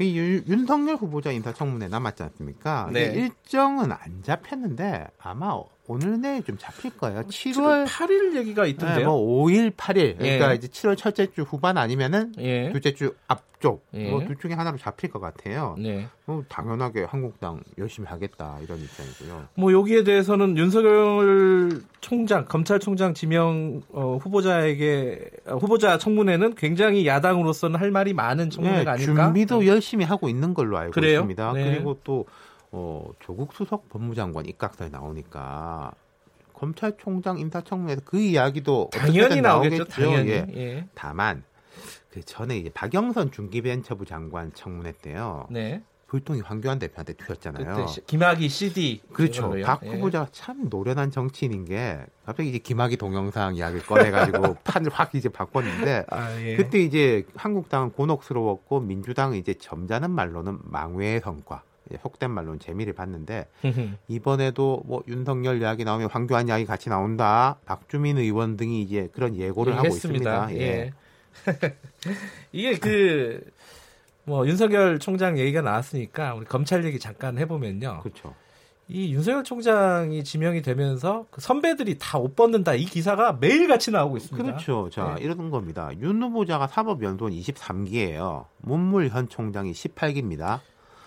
다섯 기수 차이잖아요. 그럼 중간에 이제 19, 20, 21, 22기 예. 검사장급 검사가 21명이에요. 예, 예. 만약에 문무일 총장의 전례를 따른다면 문무일 총장이 총장이 되면 되니까 동기들도 다 옷 벗었거든요. 네. 30명이에요. 그러면은 아마 제가 알기로 우리나라의 검사장이 41명인가 그럴 텐데 4분의 3인 거죠. 말하자면 육군 사단장 이상 중에서 4분의 3이 아하. 나갈 수도 있다. 라는 건데 크긴 큰 거네요. 그렇죠. 지금 윤 후보자가 지명된 지 열흘 정도 됐습니다. 현재 사표를 낸 사람은 3명이에요. 음... 19기 봉욱 대검 차장, 20기 김호철 대구 고검장, 21기 송인택 검, 울산지검장. 딱 공교롭게 한 명씩이네요. 이게 예상보다 많은 건가요? 적은 걸까요? 예상보다 작은 겁니다. 아 그래요? 예, 어허. 검찰 관행상 아까 제가 문무총장 예를 들었지만은 네. 동기들이 좀 있었던 적은 있어요. 근데 음. 선배들이 음. 남은 적은 한 번도 없습니다. 윤 후보자 선배만 치면 이제 21명인데 그중 3명 사표 낸 거잖아요. 네. 18명 남았고 좀 작은 거죠. 어떻게 되는 거죠, 이제 앞으로는? 자, 일단 전망은 엇갈립니다. 청문회가 끝나고 새 검찰총장이 임명장도 받기 전에 우르르 나, 다 나가면 네. 일이 어떻게 되는 거냐, 조직이 음. 불안해지는 거 아니냐. 네, 네. 그러니까 뭐 이 검찰 분들은 조직 사랑하는 거로면은 뭐 어디 빠지지 않는 사람이지 않습니까? 너무 사랑해서 문제지. 예. 예. 그러니까 이게 그런 절차가 끝난 후에 나갈 거다라는 관측하고 이번에는 좀 기류가 다를 거다 과거하고. 다르다는 뜻은 뭐죠? 자, 이거 이유가 좀, 좀 엇갈리는 쪽으로 두 가지 세 가지예요. 몇 년 전만 해도 검찰총장이 이제 퇴임할 때 후배 검사들 그러니까 새 검찰총장보다 선배들한테는 전화해가지고 같이 나갑시다. 라고 이제 용태를 주문해서 같이 나가는 게 관행이었는데 예. 그래가지고 이제 기수 문화가 이어졌는데 지금은 그런 행위하면요 바로 걸린다는 거예요. 직권남용. 아 법적으로 걸릴 수도 있다. 부당한 사퇴하면 그게 그러니까 이제 박근혜 정부 이후부터 이제 벌어진 직권남용 이것 때문에 현 정부의 뭐 지금 환경부 같은 경우에도 불구속 기소가 예. 됐지만은 뭐 관행이냐 불법이냐 이런 논란이 있지 않습니까? 예. 충분히 논란거리는 된다는 거예요. 그리고 하나 더 다른 방향. 일부 검찰 출신 변호사들이 최근에 선후배 검사장들한테 물러나면 안 된다. 다 청와대가 바라는 바다. 아하. 이런 식으로 말린다는 거죠. 또 음. 사표를 낸 송인택 울산지검장 21기인데 동기 검사장들한테 예. 당신들은 남아서 역할을 해달라. 이것도 같은 맥락 인 거죠. 어떤 방식으로든지 어쨌든 기수문화 검찰의 그 뿌리 깊은 기수 문화가 약간 흔들린다 이런 느낌이 자, 그러니까 있어요. 현실적으로는 그러한데 예. 그 논리는 정반대 방향이에요. 그러니까 윤석열 후보자가 지명되면서 청와대나 여권에서 나온 검찰도 이제 기수 문화 깰 때 됐다. 박상기 장관도 그런 말 했거든요. 예, 예. 그러니까 현상적으로는 맞닿는 것처럼 보이는데 속으로 보면 전혀 그렇지가 않다는 거죠. 뭐죠? 그 자, 말은? 예. 윤석열 선배 퇴진 불가론 뭐 제가 이름 붙여본 건데 윤석열 후보자의 윗기수가 한꺼번에 싹 나가는 거야말로 청와대가 원하는 거다. 음흠. 이런 의구심에서 나오는 거죠. 네. 그러니까 윤석열 후보자 지명을 필두로 해서 싹 물갈이 하겠다라는 의도에 따라서는 음, 안 된다. 말리면 안 된다. 네, 버텨야 된다. 그렇죠. 예, 이런 거네요. 그리고 실제로 여권에서 그런 이야기들이 나왔었어요. 종종 네. 윤석열 후보자 지명 이후에 윗기수들이 싹 나가면 좋다. 아. 검찰에 싹 물갈이 할 수 있다. 기회다. 뭐, 예, 네. 여권 지지층에서는 이제 심심찮게 그런 이야기를 하고 그러니까 이 기회에 기수 문화를 깨야 된다는 이야기하고는 정반대죠. 그러니까 말하자면 이게 수싸움이기도 하고 기싸움이기도 하고 그래서 감론을박이 벌어지고 있다는 자, 겁니다. 예상하신다면은 어떻게 될지? 어, 최소한 이제 동기들이 다 나갈 것 같진 않아요. 네. 그러니까 윤석열 후보자 동기 합침 30명이라고 말씀드렸지 않습니까? 예. 그러니까 한 8, 9명이 동기인데 동기들까지 나가면 너무 많습니다. 그 과거 참여정부 시절에 정상명 검찰총장 때 이때 좀 특수성이 있었는데 정상명 검찰총장이 노무현 대통령 동기였거든요. 아 그랬나요? 음. 그러면 검찰총장의 동기면 노 대통령의 동기기도 하지 않습니까? 네. 그러니까 총장 동기들은 남아가지고 이른바 한 집단 지도 체제를 1년 동안 하고 그 뒤에 1년 이제 정상면 총장이 혼자 있고 그랬기 때문에 그럴 가능성이 보이고 그리고 이제 선배들은 그래도 나갈 가능성이 높은 거 아닌가 이렇게 보는데 어쨌든 결론 이거예요. 이유가 뭐였던 간에 의도가 뭐였던 간에 이런 네. 기수 문화 다 옷 벗고 나가는 현상은 흔들리기 시작한다. 이건 이제 상당한 큰 변화고 다음 총장 지명 때면은 아마 좀 확고해질 것 같습니다. 아, 이 기수 문화 이게 좀 전근대적이에요. 그렇죠. 이게 언론사도 이제 그런 게 이제 많이 깨졌지 않습니까? 예. 좀 바뀌어야죠. 바뀔 겁니다. 자, 여기까지 듣겠습니다. 고맙습니다. 감사합니다. 윤태권 정치 분석 실장이었습니다. 자, 2부는 여기까지 하고요. 잠시 후 3부에서 뵙겠습니다. 일부 지역국에서는 해당 지역 방송 보내드립니다.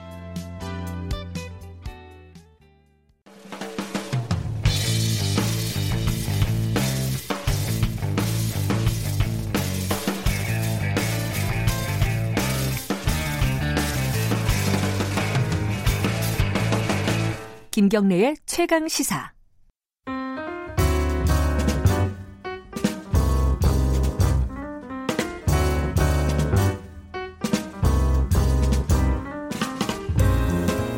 네, 어, 더 나은 미래를 위해서 오늘의 정책을 고민하는 시간입니다. 김기식의 식스센스, 김기 식스센스. 알아 드실, 들으실란가 모르겠는데, 청취자분들이. 어렵습니다. 자, 김기식 더미래연구소 정책위원장 오늘 돌아가겠습니다. 안녕하세요. 예, 안녕하세요. 아, 뭐, 어제, 오늘 계속 큰 뉴스 중에 하나인데, 조국 민정수석의 법무부 장관 기용 설이죠. 뭐, 아직까지는. 네, 예. 예. 어떻게 생각하십니까? 조국 수석이랑 좀 아시죠? 좀 아는 게 아니라 아주 잘 알죠. 뭐 20여 년 어, 선후배 관계로 또 참여연대에서 같이 일하면서 많이 잘 아, 아는데. 아, 자, 이 뭐 좀 사심을 버리시고 어떻게 어떻게 생각하시는지 좀 말씀을 해주시죠. 예, 뭐 개인적으로는 문재인 정부 성공에서 가장 중요한 총선을 위해서 부산을 나가는 게 출마해 주는 게 가장 좋다고 생각합니다. 아 그래요? 만, 예, 예, 예. 예. 아마 어, 문재인 정부의 주요 정책 중에 하나가 법무부를 탈검찰화하겠다라고 하는 거니까 네. 법무부 장관의 검찰 출신은 안 쓰겠다라고 하는 건 정권 출범 초기부터 이렇게 음. 명확히 한 거거든요. 그렇게 되면 결국은 이제 교수나 변호사 중에 어, 법무부 장관 임명하니까 뭐 당연히 조국 어, 수석의 네. 경우에 후보 대상 중에 한 명이 오르는 거겠죠. 네. 네. 아니 근데 그걸 어떻게 생각하시냐고요? 아, 뭐 여러 논란이 있을 수 있다고 생각합니다. 뭐 예. 더군다나 특히 최근에 와서 야, 당에서 워낙이 그 조국 수석을 타겟으로 어, 정치 공세를 네. 오래 해왔기 때문에 어, 여권 전체로서는 조국 수석을 법무부 장관으로 임명할 경우에 상당한 정치적 부담이 생기는 거는 네. 어, 한편에서 맞다고 생각하고요. 다만 이제 그 이, 이뭐 회전문 인사다 혹은 뭐 네. 민정수석에서 법무부 장관으로 직행할 수 있냐라고 하는 얘기들이 좀 나오는데요. 그러니까 민정수에서 법무부 장관을 직행하는 문제의 핵심은 사실은 검찰의 독립성 네. 침해 논란이 아닙니까? 이게 검찰을 장악해서 정권의 입맛에 따라 주물러 이 위해서 법무부 장관을 음. 직행하는 게 문제가 되는데 그러니까 그 점에 대해서는 국민들이 과연 지금의 검찰이 문재인 정부로부터 음. 어 이렇게 예를 들어서 통제받고 있느냐에 대한 이 평가에 따라서 좀 달라질 문제 아닌가 이런 생각을 예. 하고 있습니다. 근데 전 이번 기사들을 쭉 이렇게 훑어보면서 그런 생각은 들더라고요. 그 문재인 대통령이 2011년도 권재진 민정수석이 이제 네, 네, 이명박 네. 대통령이 법무부 장관으로 지명을 할 때 노무현 재단 이사장이었더라고요. 음, 맞습니다. 그때 인터뷰를 하는데 아니 민정수석이 법무부 장관 하는 것 자체가 뭐가 문제냐 이렇게 또 인터뷰를 했어요. 네네네. 네, 네. 오늘을 내다보고 인터뷰가 인터뷰를 한 게 아닌가. 아, 그 이전에 예. 원래 노무현 대통령이 문재인 대통령을 그때 민정수석 하다가 법무부 장관 시키려고 그, 했어요. 네, 그런데 그랬었죠. 이제 그 당시에 네. 그 새누리당이 극렬히 반대하면서 네. 어 사실은 안된 적이 있거든요. 네. 어, 그때 아마 그 야당의 공세에 대해서 문재인 대통령 나름대로 판단이 있었겠죠. 그러니까 그때도 이제 그 문재인 대통령이 권재진 그 케이스를 갖고 한 얘기도 민정수석하다 법무장관 갈 수 있다. 다만 이것이 검찰 장악 의도라는 점에서는 부적절하다. 이렇게 음, 얘기를 예, 했거든요. 예, 예. 네. 자, 이뭐 앞으로 한동안 시끄러울 것 같은데 오늘 한번 어, 맛보기로 어, 김기식 네. 위원장께 여쭤봤습니다. 본격적으로는요, 사실 자사고 문제 좀, 어, 저도 이 궁금한 부분들도 있고 어떻게 생각하시는지 좀 네, 여쭤보고 네. 싶습니다. 자, 어, 두 개의 자사고, 유명한 자사고죠. 전북 상상고. 네네. 네. 그, 성문 종합. 아, 예, 홍성대. 예, 예, 예. 어, 수학의 정석이죠, 참. 수학의 정석. 어, 수학의 예, 정석. 예. 그걸로 이렇게 돈을 벌어가지고 네, 자사고 네. 만들었는데 엄청 유명한 학교고 네, 네. 안산 동산고 이 두 개의 자사고가 취소 결정이 났습니다. 네, 네, 반발하고 있고요, 당연히 당사자들은 반발하고 있고 학부모들도 당연히 반발하고 있겠죠. 근데 뭐 교육감들은 어, 당연한 거다라고 정, 당한 절차를 거쳤다라고 얘기하는데 논란은 뭐 계속되고 있습니다. 어떻게 봐야 됩니까 이 사건을? 예, 저는 네. 지금 상상고 한 학년 지금 정원이 360명이라고 그 정도 된대요. 하는데 예. 이게 그 상상고가 전주에 있는데 정작 전주는 고사하고 전북 전체에서 입학하는 학생이 80명이고 나머지 지금 260명이 넘는 학생들은 지금 다 280명에 아, 이르는 학생들이 지금 전국 각지의 우수 중학교에서 지금 뽑아서 유학생들이군요 어, 어 한마디로 그렇죠. 예. 근데 그렇게 전국의 우수한 중학생들을 모아서 상상고 어떻게 운영했냐 지금 360명이 한 학년인데 작년에 지금 어 재수생까지 포함하긴 했지만 275명이 의대를 갔다는 거거든요. 의학 전문 고등학교인가요? 그러니까 이게 그러면서 지금 상상고등학교에 지금 등록금이 1년에 1,100만 원이 넘습니다. 아, 그래요? 네. 그러면 도대체 상상고라는 게 어, 의대 입시 전문 학원이냐 음. 이런 비정상적인 운영을 한 결과라고 저는 생각합니다. 아하. 그런데 저는 이제 기사를 보면서 그 부분, 그러니까 그런 어떤 취지, 어, 어떤 자율형 사립고의 취지에 맞게 운영되지 않았다라는 네. 비판들은 저도 수긍이 되는데 요번에 절차적으로 보면은 예를 들어 기준점을 다른 네, 지역보다 네, 네. 어, 높여버렸잖아요. 70, 네네. 다른 지역은 70점인데 전북은 이제 80점으로 해가지고 음. 근데 이 상상고 같은 경우는 79점을 네. 넘게 받았단 말이에요. 80점은 안 되지만은 이게 좀 무리한 거 아니냐. 이게 타겟으로 정해가지고 어, 결정을 한 게 아니냐. 라는 생각이 좀 들 수밖에 없다라는 생각이 있어요. 어떻게 보세요, 이거는? 지금 이제 교육자치의 관, 어, 제도 하에서 지금 네. 그 사고 문제나 특목고 문제에 대한 일차적 권한은 지금 교육감에게 있고요. 네. 각 교육청이 자체적인 판단에 따라서 기준과 절차, 배점을 정하는 것이기 때문에 네. 그것은 전북 교육감 의 판단이라고 봐야 되고요. 사실은 70점 기준으로 하고 있는 지금 안산 동산고에서도 지금 지정 취소가 지금 나왔고 네. 지금 어, 자사고들에 대한 심사가 계속 이루어지고 있, 거든요 그래서 네. 아마 어, 이 두 학교 이외에 지금 자사고 중에서도 기준점 미달로 인해서 어, 자사고 지정이 취소되는 학교가 더 나오지 않을까 저는 그렇게 음. 보고 있습니다. 그러니까 지금 아까 말씀하신 대로 뭐 대부분의 학생들이 어 의대를 가는 이런 상황에서 이 학교가 우리 사회에 어느 정도로 어떤 이익을 주는 학교인지 그런 시스템인지는 저도 의심이 됩니다. 하지만 이 학교 하나 없앤다고 이 우리나라 입시 제도가 뭐 어떻게 좋아지거나 해결되는 게 아니잖아요. 그런 느낌이 좀 있어요. 아니 지금은 이게 학교 하나의 문제가 아니고 네. 자사고 특목고를 일반고로 전환해야 된다라는 게 문재인 정부의 공약이었고 네. 정책이고요. 네. 저는 자사고 특목고를 조기에 폐지해야 된다고 생각합니다. 한번 봐, 봐 보십시오. 지금 그 예를 들면 상상고가 있는 전북 지역 같은 경우는 네. 상상고 같은 이런 특수한 학교 빼놓고 일반 고등학교를 졸업해서 어, 특정 학교를 거론해서 그렇습니다만 서울대 입학한 학생이 전북 전체를 합쳐도 50명이 안 됩니다. 아, 그래요?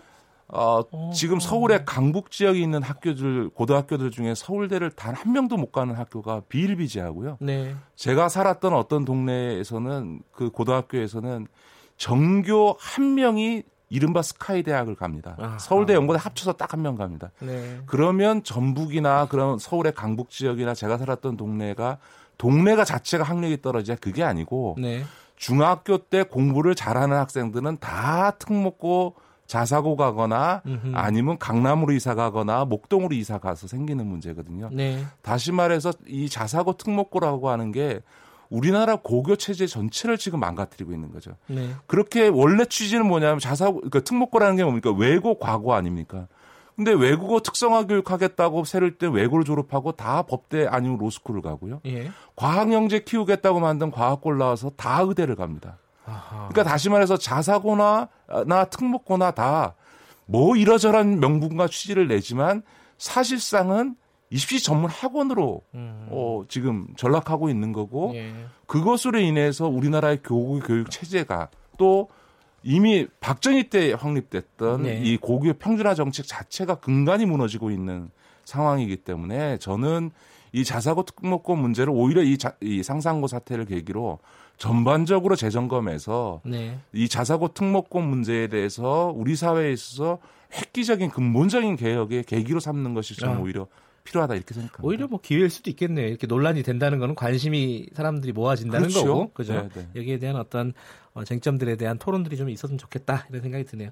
자, 다음 얘기로 넘어갈게요. 아, 이게 쭉 저희가 일부에서 민주노총 이주호 정책실장을 연결을 네, 했습니다. 네, 네, 거기서도 제가 물어봤어요. 어, 위원장 구속됐는데 어, 정권 퇴진 투쟁 하는 거냐? 지금 뉘앙스를 보니까 그런 느낌도 있다. 했더니 정권 퇴진 투쟁은 아니고 아직은 음. 하지만 부당하다. 어, 이게 100만 조합원을 가진 대표 조직의 위원장을 도주의 우려가 있다고 구속을 하는 것은 부당하다. 이런 입장이더라고요. 총파업도 예정대로 진행을 할 거다라는 거고. 여러 가지 생각이 많이 듭니다. 어, 특히 뭐 김기식 위원장께서는 진보 진영의 네. 대표 선수이기도 하시고 어떻게 보십니까 이 사건 이 건은?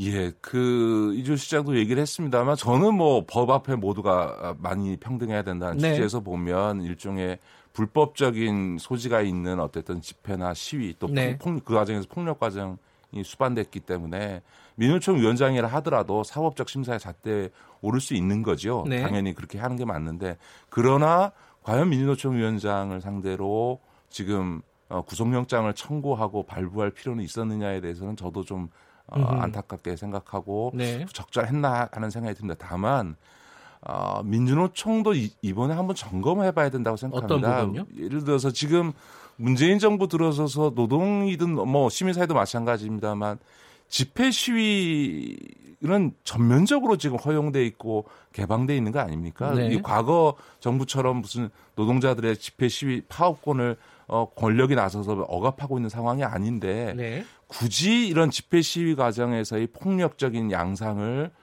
이게 방치해서는 되겠나? 물론 저는 민주당 지도부가 그거를 조장했다고 생각하지는 않습니다만 네. 충분히 현장에서 현장 질서 유지대를 통해서 통제할 수 있는 일단 폭력적 양상을 이렇게 방치해서는 국민들이 주장에는 공감하면서도 행위 양태에 대해서는 음. 반감을 갖는. 근데 이게 쌓이다 보면 이거 민주노총 너무하는 거 아니야?라고 음. 하는 여론을 만들기 때문에 네. 주장은 뭐 얼마든지 저는 민주노총에서 해도 좋다고 생각합니다만 네. 그걸 표출하는 방법에 있어서의 어떤 불법성 문제라든가 특히 폭력성 문제에 대해서는 네. 한번 좀 어, 점검해 봐야 된다 이렇게 생각합니다. 근데 그런 쟁점이 하나가 있고요. 또 하나는 어, 문재인 정부 들어서고 나서 이 민주노총과의 관계 설정이 어, 뭔가 정상적이지가 않아요. 왜냐면은 뭐 예를 들어 경사노위 같은 그런 위원 중요한 사회적 합의 기구에 민주노총이 계속 불참을 하고 있단 말이죠. 네네. 그리고 어 문재인 정부의 노동 정책에 대해서 어 노동을 배신하는 정책이다. 후퇴하고 있다. 이런 비판들을 민주노총이 지속적으로 하고 있습니다. 뭐 비정규직 어 정규직 전환이나 등등등. 누가 잘못한 것일까? 물론 못 자르듯이 얘기할 수는 없겠지만 그 부분 참 판단하기가 어렵다라는 생각이 좀 들어요. 저는 그 점에 대해서는 뭐 네. 어려운 문제 문재인 정부가 반노동적이다라는 말에 대해서 대한민국 국민적 중에서 동의할 사람이 누가 있습니까? 오히려 네. 실제로 최저임금 인상이라든가 지금 공공부문의 비정규직의 정규직화는 거의 그 90%가 실현된 어, 네. 어, 상황이고요. 끊임없이 대통령이 경산호위 참여를 촉구하고 있는 상황에서 저는 지금의 이 상황도 진즉에 네. 민주노총이 어, 경산호위에 참여해서 소위 노사민정 이 사회적 대화의 틀이 가동되고 있었다면 네. 사실 그렇게 격렬한 시위 필요 없이 대화를 통해서 소위 문제가 됐던 최저임금 문제가 됐던 네. 탄력 근로제 문제가 됐든 거기서 논쟁하고 토론하면서 문제를 풀 수 있었을 텐데 그런 경산노위에 참여하지 않음으로 인해서 소위 과거 방식처럼 길거리에서 주장하는 어떤 집회 시위 방식에 의존하다 네. 보니까 이런 바람직하지 않은 불행한 사태가 저는 발생했다고 생각하고요. 네. 지금이라도 민주노총이 빨리 사회적 대화에 복귀하고 거기서 얼마든지 국민을 설득하고 어, 국민의 동의를 얻을 수 있는 주장들을 해가면서 문제를 풀어내야 된다. 그러니까 정부 적어도 문재인 정부가 과거 정부에 비해서는 그런 것에 대해서 이렇게 개방된 음. 태도를 취하고 있지 않냐라고 하는 점에 대해서는 좀 민주노총도 한번 어, 지금의 이런 대화를 참여 기구 참여 자체를 거부하는 노선에 대해서는 좀 재점검해야 된다고 저는 봅니다. 기본적으로는 지금 상황을 김기식 위원장께서는 민주노총이 좀 경직된 부분에서 비롯된 측면이 있다라고 보시는 거네요. 현재 단면만 보면 저는 명백히 민주노총이 음. 너무 경직된 태도로 음. 이 사회적 대화를 거부하며 생겨난 문제가 있다고 생각합니다. 물론 저는 더 길게 보면 네. 과거 정부부터 이어져 온 어떤 노사정 관계에 대한 그렇죠. 민주노총의 불신이 쌓여 있었던 게 맞죠. 예, 예. 전 그런 점에서 민주노총의 저런 정서 충분히 이해합니다. 음. 그러나 지난 2년 동안 충분히 이 정부가 음. 노동에 대해서 심지어 친노동 정부냐 노동자 정부다라는 비판을 음. 들으면서까지 이런 정도의 성의를 보였다면 민주노총도 응당 성의를 보여줘야 되는 게 네. 그러면서 뭐 뭘 양보하라는 게 아니고 사회적 대화, 대화 기구 참여 자체를 거부하는 음. 태도는 전 부적절하다 이렇게 생각합니다. 다음에 아마 이제 민주노총 그 집행부 쪽 인터뷰 할 일이 있으면 제가 반드시 한번 물어봐야 될 것 같아요. 그 김기식 위원장이 이렇게 얘기했다 그러면 되게 섭섭해할 것 같아요. 아니 제가 어떤 내용에 대해서 예. 사실은 어느 정도에서 양보하고 얻을 것이냐 문제는 당연히 음. 노사 협상 하듯이 노사 네. 민정 간에 모여서 협상해야 되는 문제지만 아니 예를 들어서 노사 간에 막 심지어 구사대와 파업하는 조합원들 간에 충돌이 발생하는 상황에서도 노사 대화 하지 않습니까? 노사 협상 네. 하지 않습니까? 노사 간의 극한적 대립 상황에서도 노사 대화나 노사 협상을 하면서 왜 노사정 대화 기구에는 아예 안 들어가겠다. 우린 바깥에서 우리 요구 주장할 테니까 들어줄지 말지만 결정해라. 이런 태도를 취하는지 저는 진짜 모르겠습니다. 사실 요 얘기로 이어져 가지고 비정규직 어, 문제에 대한 어떤 약간 새로운 시각을 좀 논의를 하고 싶었는데 이 얘기는 다음 기회로 좀 미뤄야겠습니다. 네, 다음 네, 주로. 네. 이 얘기도 저는 꼭 해야 될 얘기인 것 같은데 다음 주에 꼭 하죠. 뭐. 네, 알겠습니다. 오늘 말씀 여기까지 듣겠습니다. 고맙습니다. 네, 고맙습니다. 김기식의 식스 센스. 자, 김기식 더 미래연구소 정책위원장이었습니다. 김경래 최강 시사 듣고 계신 지금 시각은 8시 46분입니다.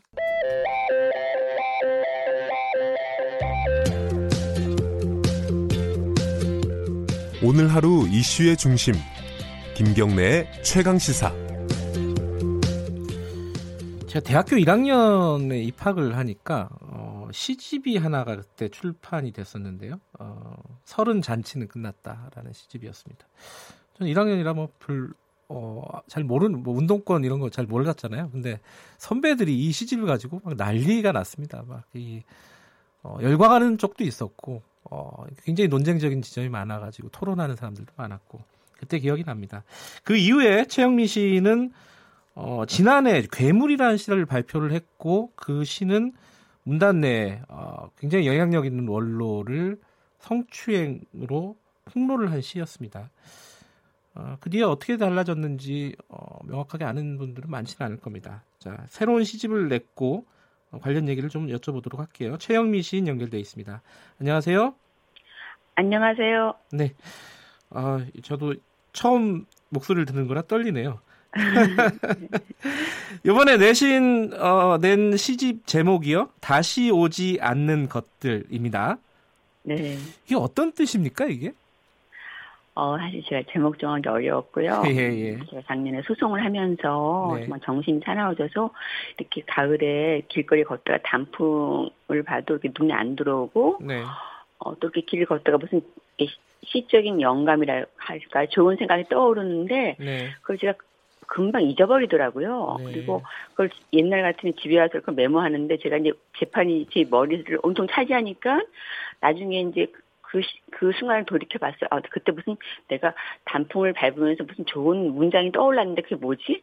생각이 안 나는 거예요. 정말 그 음. 그 순간, 제 가슴을 두드렸던 그 순간은 다시 오지 않았다. 음. 이런 생각이 들었고, 그래서 제가 시인의 말을 쓰다가 그 문장을 썼고, 네. 나중에 이게 제목감으로 괜찮다. 음. 다시 오지 않는, 다시 오지 않는 것들. 그래서 제목을 정하게 됐습니다. 네. 이, 요 얘기는 간단하게 좀 얘기를 하고 넘어가야 될 것 같습니다. 작년에 괴물이라는 시로, 어, 문단 내 성추행을 폭로를 했는데, 이 괴물 쓰면서는 많이 힘들지 않으셨습니까? 뭐, 쓸 때도 그렇고, 쓰고 나서도 그렇고. 어, 사실, 청탁 받고, 페미니즘 관련 시를 이제 써달라는 청탁을 받고, 네. 음, 저는 어떤 주제를 한정하면 쓰기가 힘들어요. 어. 아하. 근데 제가 처음 떠올린 생각은 이걸 써야겠다는 생각을 했어요. 그 주제를. 예. 내가 이걸 쓰지 않으면 작가가 아니다. 네. 제가 등단할 무렵에 목격한 네. 오늘 언론신의 성취를 써야겠다는 생각을 했는데 그리고 이제 써 내려갈 때는 그렇게 어렵지 않았어요. 정말 쫙 썼어요. 그래서 아무 생각 없이 어떻게 보면 거의 생각 없이 내 속에서 문장이 막 나왔어요. 제 속에서. 음. 쭉 쓰고 나서 나중에 그걸 다시 이제 고치는 과정이 좀 힘들어서 고치면서 좀 겁이 나더라고요. 내가 이걸 발표해도 될까? 네. 어, 그래서 제가 중간에 그 EN 시인이 그 이니셜을 N으로 고치고 또, 또, 또 다시 EN으로 고치고 여러 번 EN과 음. N 사이를 왔다 갔다 하고. 예. 밤에 자다가 벌떡 일어나가지고 겁이 나가지고 막 다시 N을 하다가 아니야. 내가 이거, 응? 내가 이, 뭐라 그럴까. 제가 누, 누구 눈치 보는 사람 아니거든요. 그렇게, 네. 그렇게 여태까지 살아오지 않았거든요. 그래서 네. 아니야. 내가 뭐, 설령 내가 이걸 매장당하더라도 내가 이 말을 할 만은 해야겠다. 음. 뭐 그래서 결국은 원고를 보냈죠. 네. 받은 그 원고를 받은 사람들도 출판사에서 깜짝 놀랐을 거예요 아마. 아마도 그럴 거라 생각합니다. 예. 네. 지금 소송은 어떻게 돼가고 있습니까? 그 고은 시인이 어, 최영미 시인을 상대로 소송을 걸었잖아요. 1심에서는 최영미 시인이 이긴 걸로 제가 기사를 네, 봤는데. 그렇죠. 네, 손해배상 소송 걸었는데 예. 1심에서는 제가 이기고 지금 항소심이 시작하려고 하고 있고 지금 아, 항소심 그 준비 단계라고 할까요? 뭐 이렇게 네. 길 정하고 어, 그런 단계. 요번에 내신 시집에도 제가 시집을 보니까 등단 소감이라는 예전에 쓴 시가 수록이 돼 있습니다. 그죠? 네. 이 시도 제가 한 대목만 읽어드리면은 어, 내가 정말 여, 여류 시인이 되었단 말인가? 술만 들면 개가 되는 인간들 앞에서 밥이 되었다, 꽃이 되었다, 고, 고급 거식이라도 되었단 말인가? 이게 이제 마지막 단락인데, 문단내 성추행 이런 것들이 뭐 비단 그때 괴물이란 시 그 한 편이 아니라 굉장히 일상적이고 지속적이었다라는 생각이 언뜻 들었습니다. 이 시를 보고 어, 어떻습니까? 아니 그게 저는 그렇게 생각하는 우리 어 문단만 아니라 우리 사회 전체에 사실 네. 하나의 관행으로 오랫동안 그 자리 잡고 있었죠 여성에 대한 성추행 음. 성폭력 문화가 네.